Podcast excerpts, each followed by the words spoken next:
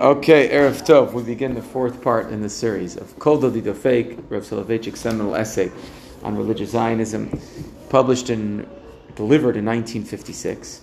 We've gone through discussions about the righteous suffering and Iyov. We've discussed an existence of fate versus an existence of destiny. We've discussed the importance of listening to when God knocks. When God is knocking on our door, when heaven knocks on our door, and the six knocks that were uh, that came into existence during Medinat Israel, the creation of Medinat Israel.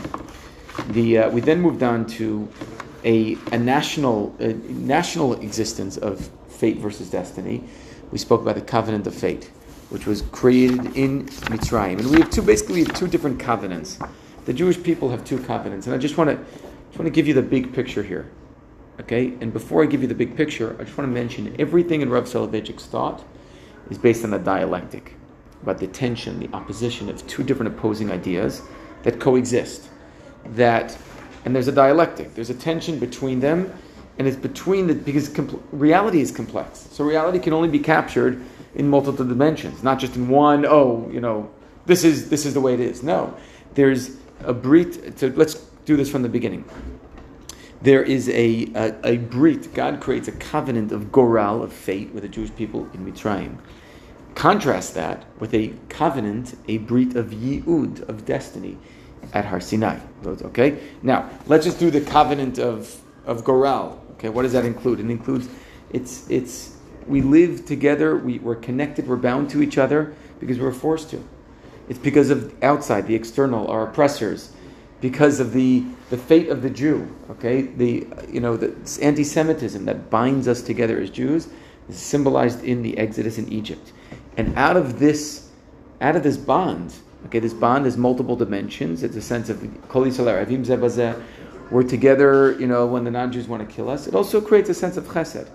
Okay, there's a connection that Jews have to each other because we're bound by the same fate. Okay, but there's even something. There's something that's natural to the animal kingdom in this regard. Animals also bind to get bind together when when they are threatened, and that's what the covenant of fate signifies. Okay, and uh, and this is all connected to Brit Mitzrayim. On the other side, okay, you have uh, the Brit of Yud of destiny, and this is not associated with Chesed that we do for each other. This is about Kiddusha, sanctity. Okay, this is uh, this is something unique to the human human species. There's nothing animalistic about it, uh, and this is an experience that takes part at Har Sinai. Now, the brit of Goral of Har of Mitzrayim was forced upon us. Okay, it's something that happens from outside of us. God sort of said, I will, I will forcibly take you out of Egypt. That's the language we use in Chazal.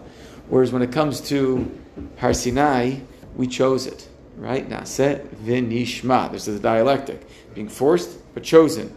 Fate, destiny. Chesed, kedusha. Okay? Now, there's just one more sort of uh, sort of um, binary that the Rambam uses, that the, the Rav uses in this regard, and that is the difference between an Eidah and a Kahal. Okay? An encampment and a congregation. This is in chapter 8. And, and Terry, did we do officially chapter 7? I think we did do chapter 7. Was Covenant of Destiny. Covenant of Destiny, and I think the example I gave last week was that, you know, listen, Israel does very well when we're being attacked by our enemies. We bind together that feeling of I am a Jew. I am a Jew is very strong. The question is, when can we build a vision, a future together, based on sanctity, on Torah values? That's the challenge of Brit Yud. Okay, we're very good when we're when we're defending, when, when our survival is being threatened. The question is, how do we do when, you know, remove all the external enemies? Okay, and can we can we choose to bind ourselves together volitionally, based on values of shared values of sanctity and Torah and mitzvot.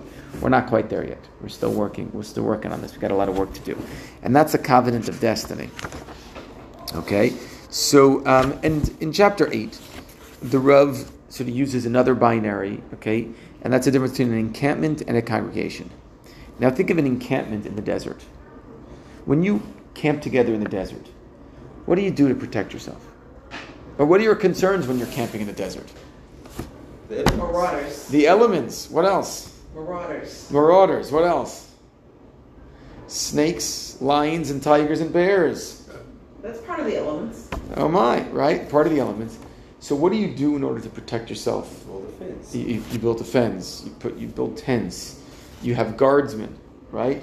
You ration the water. You create a system to. So imagine, you know, an encampment is about physical survival. Okay, and that's and that's the that's that corresponds to the goral of, of faith. Okay, brit goral. Whereas a congregation, and I'm reading here in the chapter eight, encampment is created out of a desire for self-defense and thrives on fear. A congregation is fashioned out of longing for the realization of an exalted moral idea and thrives on love. Congregation, you come together. We want to build a kihila with the following values. Now, where does the Rav get these two terms from? They come from Sefer Bamidbar. The Torah uses both of these terms, encampments and congregations. Okay? Make for yourselves two silver trumpets of hammered work, and they shall be to summon the congregation, and for causing the encampments to set forth. Congregation, encampments. Okay?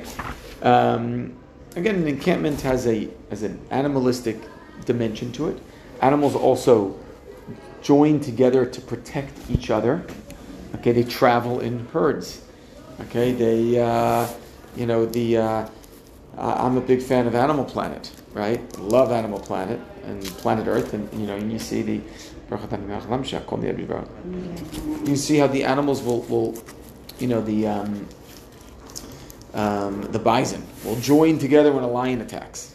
Okay, they can't fend off a lion on their own, but six of them can push out a lion, right?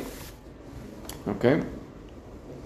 Now, um, the congregation is not created as a result of negative causes or out of fear of the fate that pursues man, who senses his own misery and feebleness, but rather as a result of positive impulses.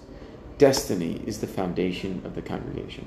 Congregation is a collection. I'm, I'm reading in the middle of chapter 8. Okay, but this isn't paragraph numbered. five. I'm sorry? Paragraph five. I- Paragraph this five. Numbered. Sorry, okay, paragraph 5, Which, cha- which category? chapter 8, Are paragraph 5. good? I'm in, no, I'm in encampment and congregation, chapter 8. It's not numbered. Oh. The, the chapters don't number, but it's the fifth paragraph. Machane Ve'ida. Machane Ve'ida, exactly. Chapter- Machane You're Ve'ida. now- Five. You're now in five. Paragraph Okay, five. Okay, so the number, the chapters are different in this book, so that, that Uh, explains it. about halfway down. Three, It starts indeed, the congregation. indeed. Okay, now. About, Okay. about halfway down that paragraph. Okay. Okay, just we'll, we'll, we'll, we'll all join together again for the next chapter conversion. Okay, but a congregation is a collection of individuals with a single past, a common future, shared aspirations, identical yearnings for a world that is totally good and pleasant, and a singular, harmonious destiny. I don't think the Jewish people have succeeded at building a, a vision of destiny yet. We haven't actualized the Brit of Yi'ud. Brit Goral, we feel it all the time. Brit Yud is no. We haven't felt it yet. Brit Goral is about solidarity with the Jewish people. Right? Especially after the Holocaust, all the wars Israel's gone through, terror attacks, anti Semitism. Brit Yud is when we come together and we say, we have this positive, really powerful vision that we want to build together. I don't think we're, we're there yet. We don't have a shared vision at this point for the future. Okay? Now, the congregation also includes past, present, and future. I'm skipping, skipping a few lines. The congregation encompasses not only those who are alive today, but everyone who has lived and will live from the dawn of humanity until the end of days. We feel, yeah, exactly. You feel bound to, you feel bound to the past and the future, and that's part of, you know, Jewish peoplehood. A congregation is a holy nation that does not fear fate and does not live against its will. It believes in its destiny, and its free will sanctifies itself for its realization. Okay? The covenant of destiny is about a choice of the Jewish people. The covenant of fate is something we are forced into. The greatest example of being forced into being Jewish was Nazi Germany. No matter what you did to show your loyalty to the Germans, you were unacceptable because you were racially Jewish. It was the greatest reminder to us of the covenant of fate, which the Rav believes can be explained by no other explanation than the Brit that Hashem made. It, it, it's, it's meaning it, it's a metaphysical reality that we could only understand through the covenant that Hashem makes in the Torah. We can't explain anti-Semitism in any other logical fashion. Okay, good. Let's move on to chapter nine. For me, chapter nine: conversion by circumcision and immersion. Okay. Now, this parallel of the Brit of Goral and Yud connects to conversion as well. Every convert has to go through two different actions, at least a male. What are the two actions a male needs to go through? Rich. And Mikveh. and a mikvah. Okay, tevila, Mik, uh, brit, brit milah, and tevila. Again, we're going to see this dynamic, this dialectic, two different dimensions, two different aspects, two different aspects of of human of, of conversion to Judaism. Now, anyone know the Gemara in Masachet Yevamot? I think it's on Daf Mem Dalet or so. How do you, how does a person go through conversion? What's the first thing we say to him or her? What do we say to them? No. Do you know that the Jewish people are persecuted? Yeah, are you sure you want to join the Jewish people who are persecuted or oppressed? I mean, why would you want to join such a lowly people? And then the person says, you know what, I want this. And what do we say then? Okay, let's teach you some mitzvot. Let's get moving. Okay, right there. Brit Goral, Brit Yud. You do you identify with the Jewish people, with the fate of the Jewish people? Will you stand with us in times of challenge? Right? Or will you reject us when it's convenient to do so? That's the Brit of Goral. That's the first element of conversion. And that is symbolized, I'm saying it outside now, and we'll read it outside in a second. That is symbolized by the Brit Milah, about being bound to something. It can't be changed. Right? It's bound to our goof. And then there's the second part, which is the tevila.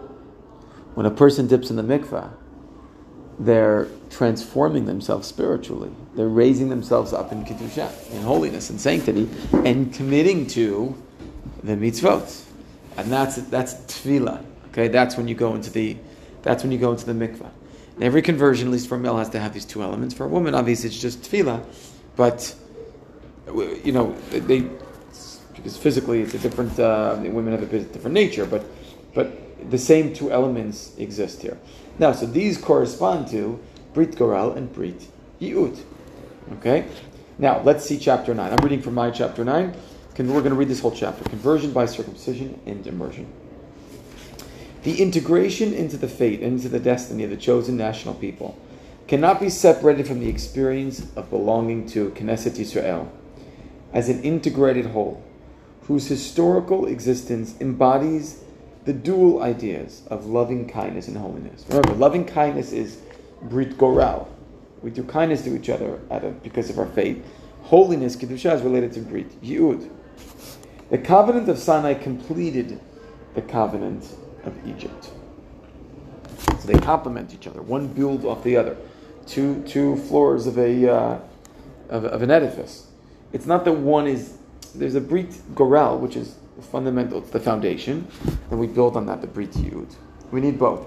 Uh, In contrast to, in the beginning of the book, when we spoke about the individual fate and exist and destiny, the Rav was saying there you should leave an existence of fate and move towards an existence of destiny. Remember, existence of fate, don't ask questions about why bad things happened.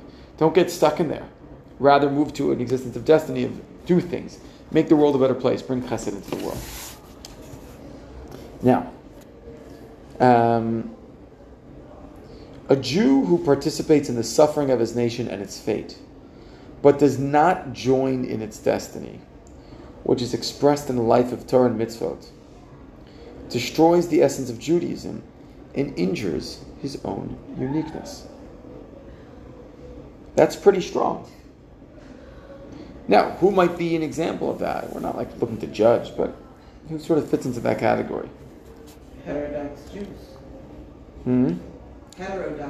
Heterodox Jews. or maybe maybe uh, political Zionists, secular Zionists.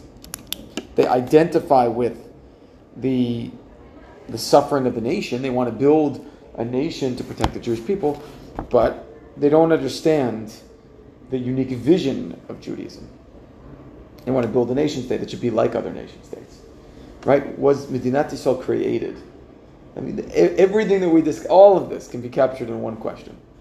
Was Medinat Yisrael created in order for the Jews to become like all the other people, or for us to express our distinction and uniqueness?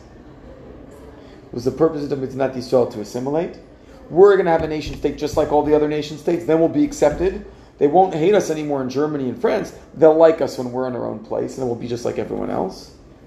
Or is it meant to be an expression of, wait a second, we have a state which is a unique expression of Jewish ideals and values.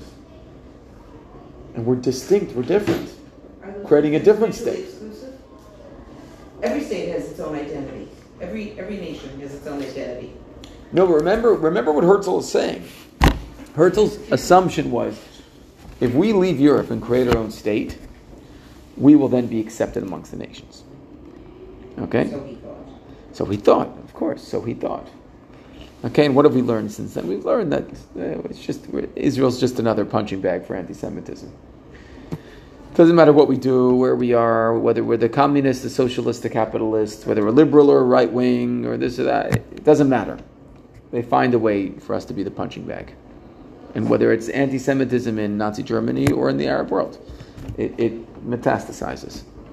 Okay, that is the, you know, this is the this is the reality. So Herzl, in that sense, was wrong. He was right on other things, and we're very thankful and appreciative of Herzl. And I would also mention that Herzl also did have a positive vision. It wasn't just about protecting the Jewish people. He had a positive vision, a little more socialist with a socialist bent, but it also had some Jewish elements to it. Okay? Sometimes we think Herzl was, oh, it's just about creating any state. No, he had a vision for that state. He speaks about a cultural center on the Temple Mount. Okay, it's not quite a Beit HaMikdash, but it's something, you know, of, of positive cultural value. Um, he has, uh, I think, I think he has the notion of Shabbos. He's got he's got seven stars on his flag, all right? You know, which symbolize the the seven uh, seven hours of the workday. Okay, again, a more socialist vision, but uh, but he, he was later in his in his life. Herzl did connect more deeply to Jewish values. By the way, okay. Um, now that might be now. On the other hand, by the same token, a Jew who is observant but does not feel the hurt of the nation and who attempts to distance himself from Jewish faith desecrates his Jewishness. Who might that be? You can order, you can. It could be some Charedim. I think many of them do identify with the faith of the Jewish people, but but some, you know, I don't think they recognize what's really going on here. I don't think they I don't think they feel that same, you know, the, the suffering always. Um, you know, it's also maybe true of the. Sometimes it's true of the. Uh, you know that I mean they're they're they're not they don't necessarily observe observance, but but the liberal the liberal Jews out there who like you know who identify more with you know the liberal Palestinian causes than they do with the Jewish causes. I mean that's. But no, in this thing, he specifically says a Jew who is observant. Yeah yeah yeah yeah nachon, nachon. correct correct. But there are people who lack both of these. Okay, of course. Now, by the way, the Rambam does write that one of the people who don't go to Shemayim, and I think it's very, you don't don't go to Olam Haba, the Hilchot Tshuva Perek Gimel, are people parushim people who separate themselves from the Jewish people, which means that they don't identify with the suffering of the Jewish people. Okay, and unfortunately, we all know Jews of this case, of this type. You know, when rockets are raining down, and you know, oh, they're first, they're just always pointing the finger. It's because of because of them, because of because of the Jews, and they don't feel any. There's no empathy. There's no sympathy. It's very, very disturbing. Now, a Gentile who wishes to join the nation, we're continuing to read, must take upon himself both covenants. He places himself in the ambit of Jewish faith and sanctifies himself for the acceptance of the Jewish destiny. The act of conversion involves associating oneself as a member of the people of the covenants of Egypt and of Sinai. Keep this important principle in mind. There is no such thing as partial conversion. One cannot omit one iota of either of these two covenants. Total devotion to the Jewish people as a nation that God took to himself in Egypt, with all its tribulations, suffering, responsibilities, and actions, and as a holy nation that is itself consecrated, heart and soul, to the God of Israel and his halachic and moral demands, is the absolute foundation of Judaism and hence is also the basis of conversion. Okay? And we'll see this in a second, but it's captured by Ruth when she converts. Amech ami, your nation are my nation. Velokayach elokai, and your people are my people. For this reason, Halacha dictates that a convert who has been circumcised, but has not yet immersed himself in a mikvah, or has immersed himself and has not yet been circumcised, is not fully converted until he does both. You have to do both. Now, the Rav does have a fascinating discussion of lumdus. Okay, in this footnote, a footnote at the back of the book, is is is circumcision a prerequisite for then being able to convert, or is it part of the conversion process? Okay, splitting hairs a little bit, um, you know, but it's it's a it's a you know deeper discussion on a halachic level. But the point is, you need both. Okay. Um, circumcision, which was given to Abraham the Hebrew, the father of the Jewish faith, and to which was fulfilled in Egypt prior to the offering of the Paschal sacrifice, the symbol of the redemption from Egypt, signifies the faithful otherness of the nation, its necessary isolation, and uniqueness. Circumcision is a sign sculpted into the very physical being of the Jew. It is a constant, indelible sign between God, the God of the Jews, and his people, one that cannot be erased. If the covenant of fate is not sealed in the flesh, the singularity of peoplehood is absent, and the Gentile remains outside the bounds of the covenant of Egypt. That's part one, representing the covenant of fate. And the covenant of destiny Immersion in a mikveh, in contrast to circumcision, represents the integration of man into his great destiny and his entry into the covenant of Sinai. It's about the kedusha. Okay, and the Jewish people, by the way, experience some form of tevila at Har Sinai. Moshe sprinkles blood on them. Okay, it's a form of tevila, if you will. The Jews were commanded to immerse themselves prior to the giving of the Torah at Sinai.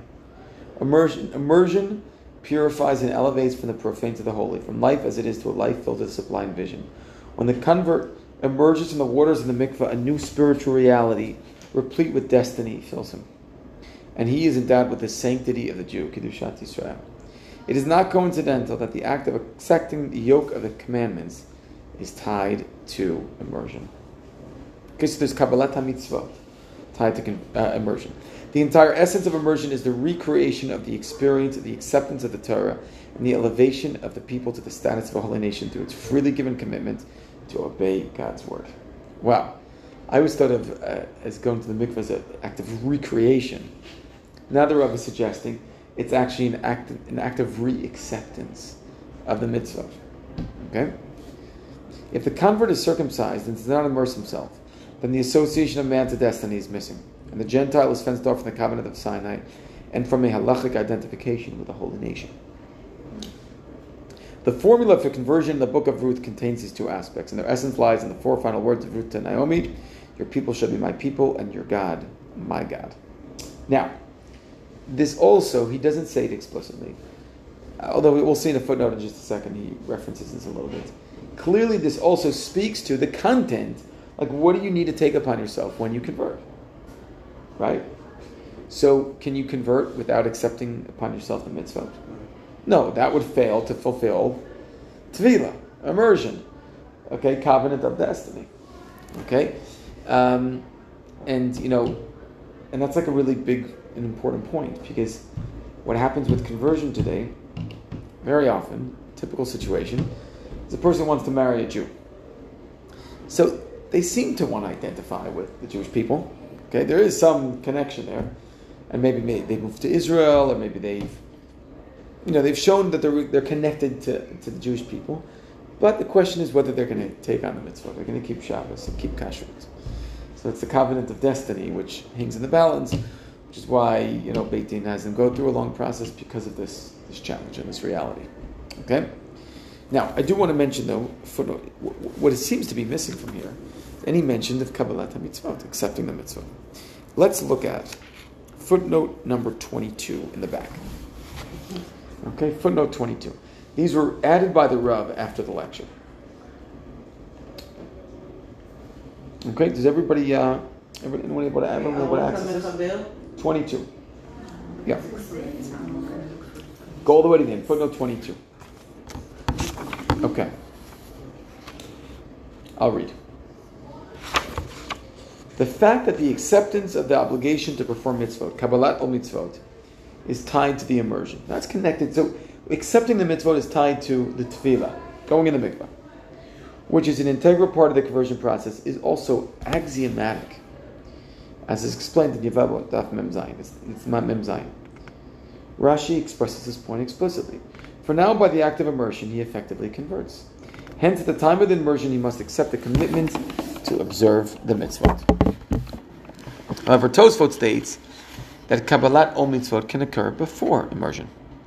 Maimonides states, and this is in Hilchot Yisrael uh, Parakid Gimel, a convert who was who was not questioned as to whether he would be faithful to the performance of the mitzvot, or who was not informed of the mitzvot and the punishments for transgressions. What do you do?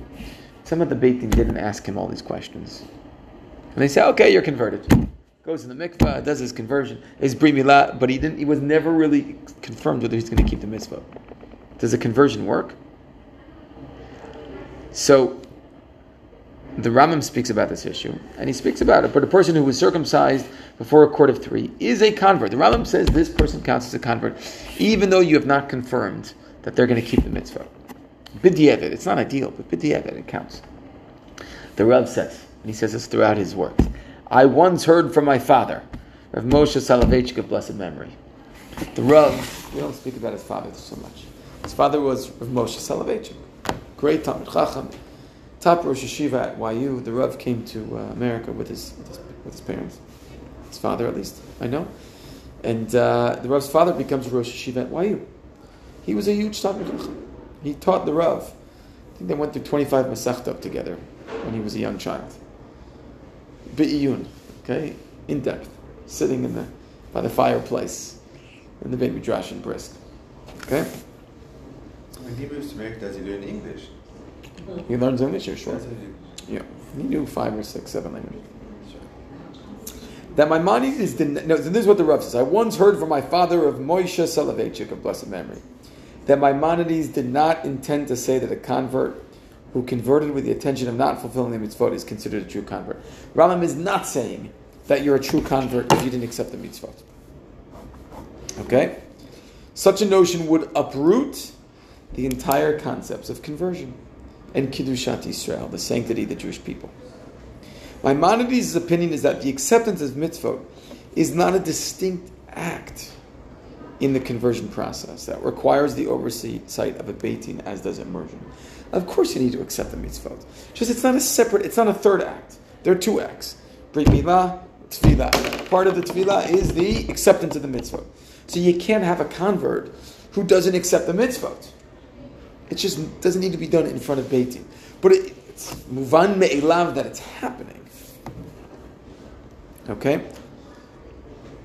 Um, it's rather an overriding characteristic theme in the conversion process that is predicated upon, okay, predicated upon acceptance of the responsibility for observing mitzvah. Therefore, if we know that a convert by his conversion is willing to accept the Torah and mitzvot, even though there is no formal notification of mitzvot and formal acceptance by the convert, the immersion will be legally sufficient because the convert intends to live the sacred life of a committed Jew. In contrast, they don't. We know they don't accept the mitzvot. The guy's got a cheeseburger in his pocket and he's going into the mikvah. I don't know why you'd want to eat a soggy cheeseburger, but people do crazy things. I don't know why you'd want to go through a conversion process and not keep the mitzvot, but fine. You wouldn't. It, then we know it wouldn't count. In contrast, the Tosfot that we recited before seems to maintain that the acceptance of the yoke mitzvot is a discrete act in the conversion process and that the requirement for the Beit Mitzvah was restricted there too. Okay, beseder. Um, Yes. Are you able to adjust the much colder? A little bit? Well, turn it off. He just wants to make sure that nobody falls asleep this year. Okay. Exactly. No worries, it's okay. No worries. I Now- was now- used to say that that was why Rabbi Beller used to crank up the, the shul. He was, it's crazy. I don't have such problems. No one falls asleep in my dress shirt. We all need to keep little shawls in our boxes. Yes. No, you know that feeling when it's there's no air conditioning. People are just like, uh. tough. Well, what is interesting, and now that I'm thinking about this, is the Rav suggesting that you could do a partial conversion to Judaism? No. Or, or is one out of two nothing? Like, is one out of two half? Or is it nothing? Just going back to his language here. Yeah. For this, I'm just reading his language, just something to ponder here. For this reason, halacha dictates that a convert who has been circumcised, but has not yet immersed himself in the mikvah, or has immersed himself and has not yet been circumcised, is not fully converted until he does both. I don't know. Okay? We just see.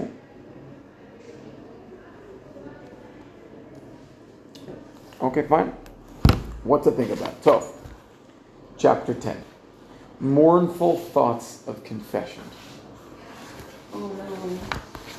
Okay, this is also a short chapter. What's, what's or no? Okay, let us pose a simple question. I love in this essay, by the way, how the Rav switches from topic to topic, but they're all interrelated. Did we not sin with respect to the first covenant, the covenant of shared fate? With regard to our obligation to participate in the pain of the nation and to see and feel its suffering. This is the beauty of the Rav's essay. You know, we pointed, oh, maybe the Haredim don't get it, or the political Zionists. But he turns to our community and he says, hey, you guys, you guys sitting in the pews, did we make a mistake? Did we fail to fulfill one of these covenants? As it is said, he witnessed their burdens. Let us be honest. During the terrible Holocaust, when European Jewry was systematically destroyed in gas chambers and crematoria, the American Jewish community did not rise to the occasion and did not acquit itself as a community with a collective consciousness of shared fate, shared suffering, and shared action with which it should have been expected to act. The Rav is condemning American Jewry for not doing enough during the Holocaust. Anybody know some of the history? First time he, he Huh? says this. It's the second time at least. Yeah, yeah, yeah. Nachon, he did pick upon us a little bit earlier. Nachon. Is this true, by the way? Anyone know a little bit about American Jewish Jewry's response to the Holocaust? I know that a lot of rabbis did come to the White House, but they were told to not make too much noise or something, and they, they turned back. They didn't really. There were there was a grum- a bunch of Orthodox rabbis that went. You know, no one wanted to. No one wanted to rock the boat. I mean, America The had, position of Jews America was not all that strong at this and it wasn't all that strong. That's true, but but there's you know it's one thing to just to just you know There were still lay low and not say anything versus to fight. And there was still restrictive and- covenants on housing. And Correct, correct, correct. of American Jews It wasn't so simple, and there was a huge so and there was a massive, massive, massive war effort, of which the Jews took part. Okay, my grandfather was a GI. Okay, and as were many, you know, many grandparents from this, you know, were, you know, they went to the they went to the army. Like, if not mistaken, my grand he didn't speak about it much, but he was at some point visited, like went on his tour of duty. He ended up in Dachau. Okay, I, I wish I could have spoken to him about it, but um, but uh, okay, we did not properly sense the suffering of the nation, and we did precious little to save our unfortunate brethren. It is hard to know what we could have accomplished had we been more active. I personally think we could have saved many. Wow. No doubt, however, if we had properly felt the pain of our brothers, had we raised our voices in shaken worlds, that Roosevelt issue a sharp warning of protest accompanied by action, we would have been able to significantly slow the process of mass destruction. We witnessed the most horrible tragedy in our history, and we were silent. I shall not dwell now dwell on the particulars. It is an extremely painful chapter. We all sin by our silence in the face of the murder of millions. Do we not all stand before God's seat of judgment, charged with the grievous sin of you shall not stand idly by the blood of your neighbor? Lo ta'amod al dam re'acha. Especially when the sin applies not only to one million individual, but to millions. When I say we, I mean all of us, including myself, the members of rabbinic and lay organizations, both Orthodox and secular, and Jewish political organizations of all persuasions. And he quotes from the pasuk. Beautiful interpretation. I mean, it's just bringing this in. Your leaders, tribal heads, elders, and policemen, every person in Israel, from the ewers of your wood to the drawers of your wa- water. Tzavim, yeah. אתם ניצבים היום כולכם לפני השם כולכם, לפני השם אלוקיכם, ראשיכם, שבטיכם, זקניכם ושותיכם, כל ישראל, מחוטי ביצך עד שואב מימיך. Do you know why we were so indifferent? I think it is because our sense of nationhood was damaged. We did not grasp the notion of the experience of shared fate and the essence of peoplehood. We were missing the attribute of and kindness that Job at first also lacked. Job, who suffered, was devoid of a sense of shared experience and therefore did not know how to pray for his brothers. His concern was only for his own and his family's well being. We were also devoid of the sense of the covenant of encampment and therefore did not offer heartfelt prayers, nor did we take any bold measures to save our brothers. We didn't feel connected enough, he's saying. In the crisis of the land of Israel as a present passing through, providence is again testing us.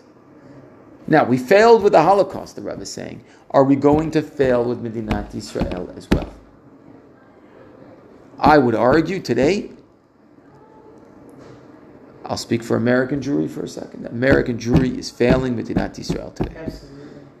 Not the modern Orthodox community, but other parts of the community Haredi, conservative, liberal, reform, reconstructionist.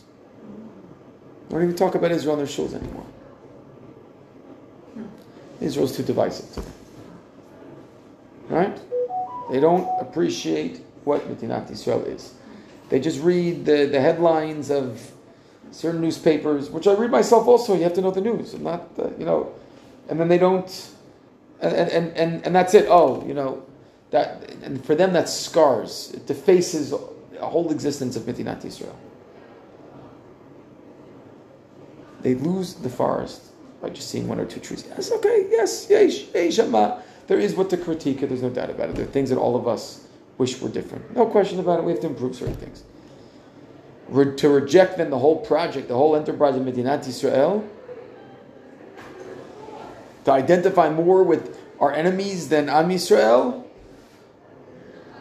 that is a failure in the covenant of faith. And that's what the Rav's going to talk about. In the crisis the land of Israel is a present passing through, providence is again testing us. It is fitting that we openly state that this matter does not involve Israel's political future. The evil intentions of the Arabs are not only directed against our national independence, but against the continued existence of Jewish presence in Israel. It's not just about the government and the nation state, it's against the presence of Jews in Israel. It's against Jews. They aspire to exterminate, God forbid, the issue of men, women, children, infants, sheep, and cattle. Letza'arenu, uh, what was true in the Rav's time in 1956, is in many ways, not in all ways, but in many ways, still true today. I wish it were different. Men, women, children, infants, and sheep and cattle. At a meeting of Mizrahi, the religious Zionists of America, the Rav was a president, by the way. I repeated in the name of my father of blessed memory. You see, he's quoting his father again, Moshe Soloveichik. Another bombshell, another important point. That the notion of the Lord will have war against Amalek from generation to generation is not confined to a certain race, but includes a necessary attack against any nation or group infused with mad hatred that directs its enmity against the community of Israel. Amalek is not a people, it is an idea. I mean, it started as a people. It's an idea. The Nazis, Hezbollah, Iran, these guys are all Amalek. They want to destroy us.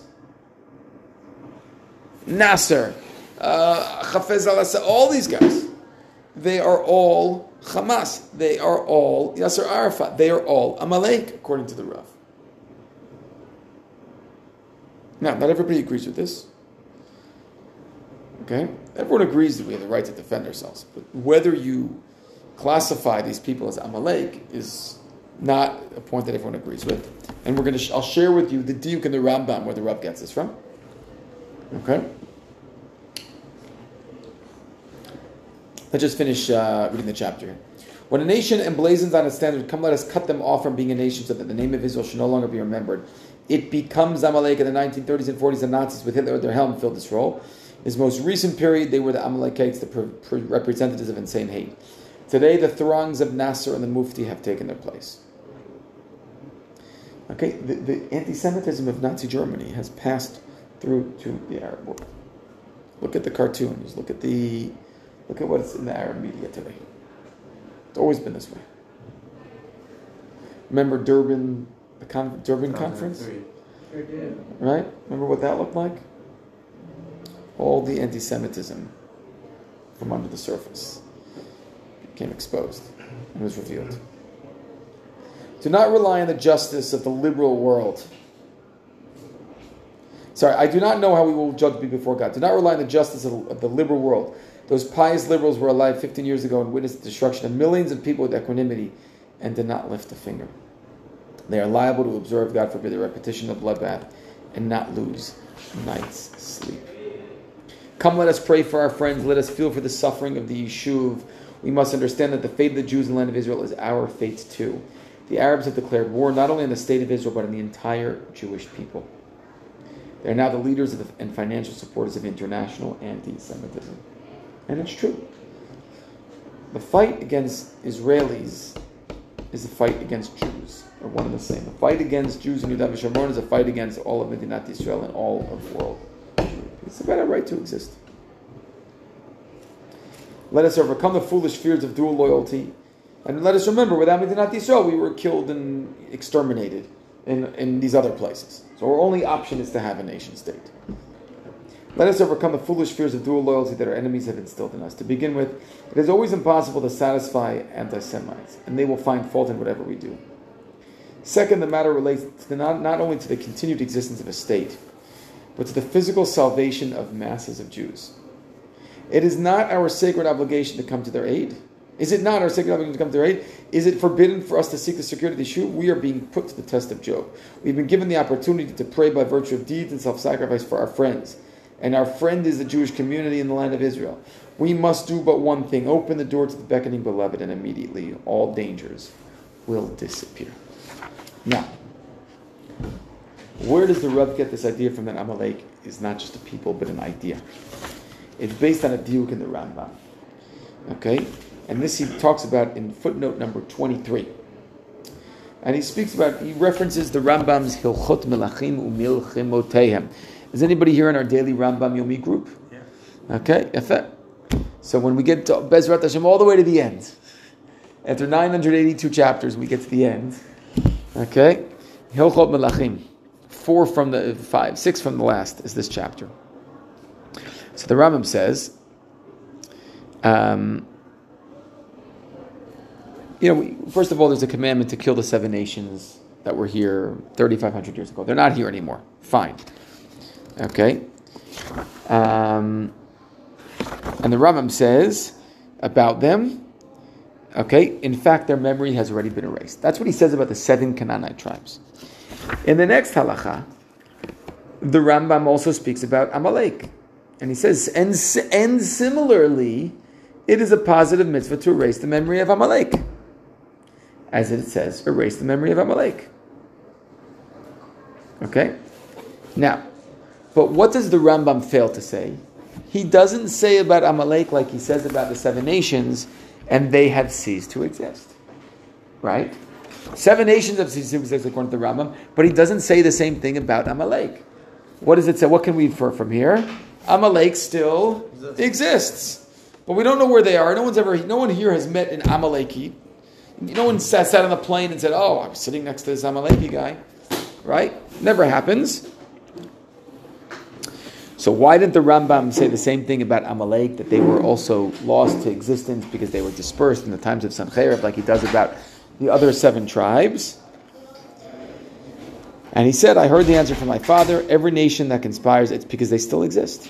Where is Amalek? Any nation who wants to kill us. The Amalekim passed on the torch to other nations. Okay? To the Romans, to the Greeks, and to the Christians, you know, at certain points in time, and to the Muslims, and to the Nazis, and uh, not, not, not all the time, you know, but at certain points in history, all of these nations have played the role. They filled in the, the equality, the status of being Amalek. Okay? Now, there is further discussion about then, so what is our responsibility in terms of these, you know, in blotting out the, the memory of Amalek? That's a further discussion we're not going to get into now. but this is indeed uh, based on a diuk in the Rambam. Okay, so Tov. With this, we conclude the uh, chapter 10. Okay, and Bezrat Hashem will start chapter 11 next time. The vision of the religious Zionist movement, loneliness and separateness. Okay, we're going to stop here. Shkoch, everybody. Okay, we'll continue Bezrat Hashem next week. We're going to have Maariv in the side room, and also we're going to say a perek of Tehillim for all those in need of uh, healing from the pigua yesterday.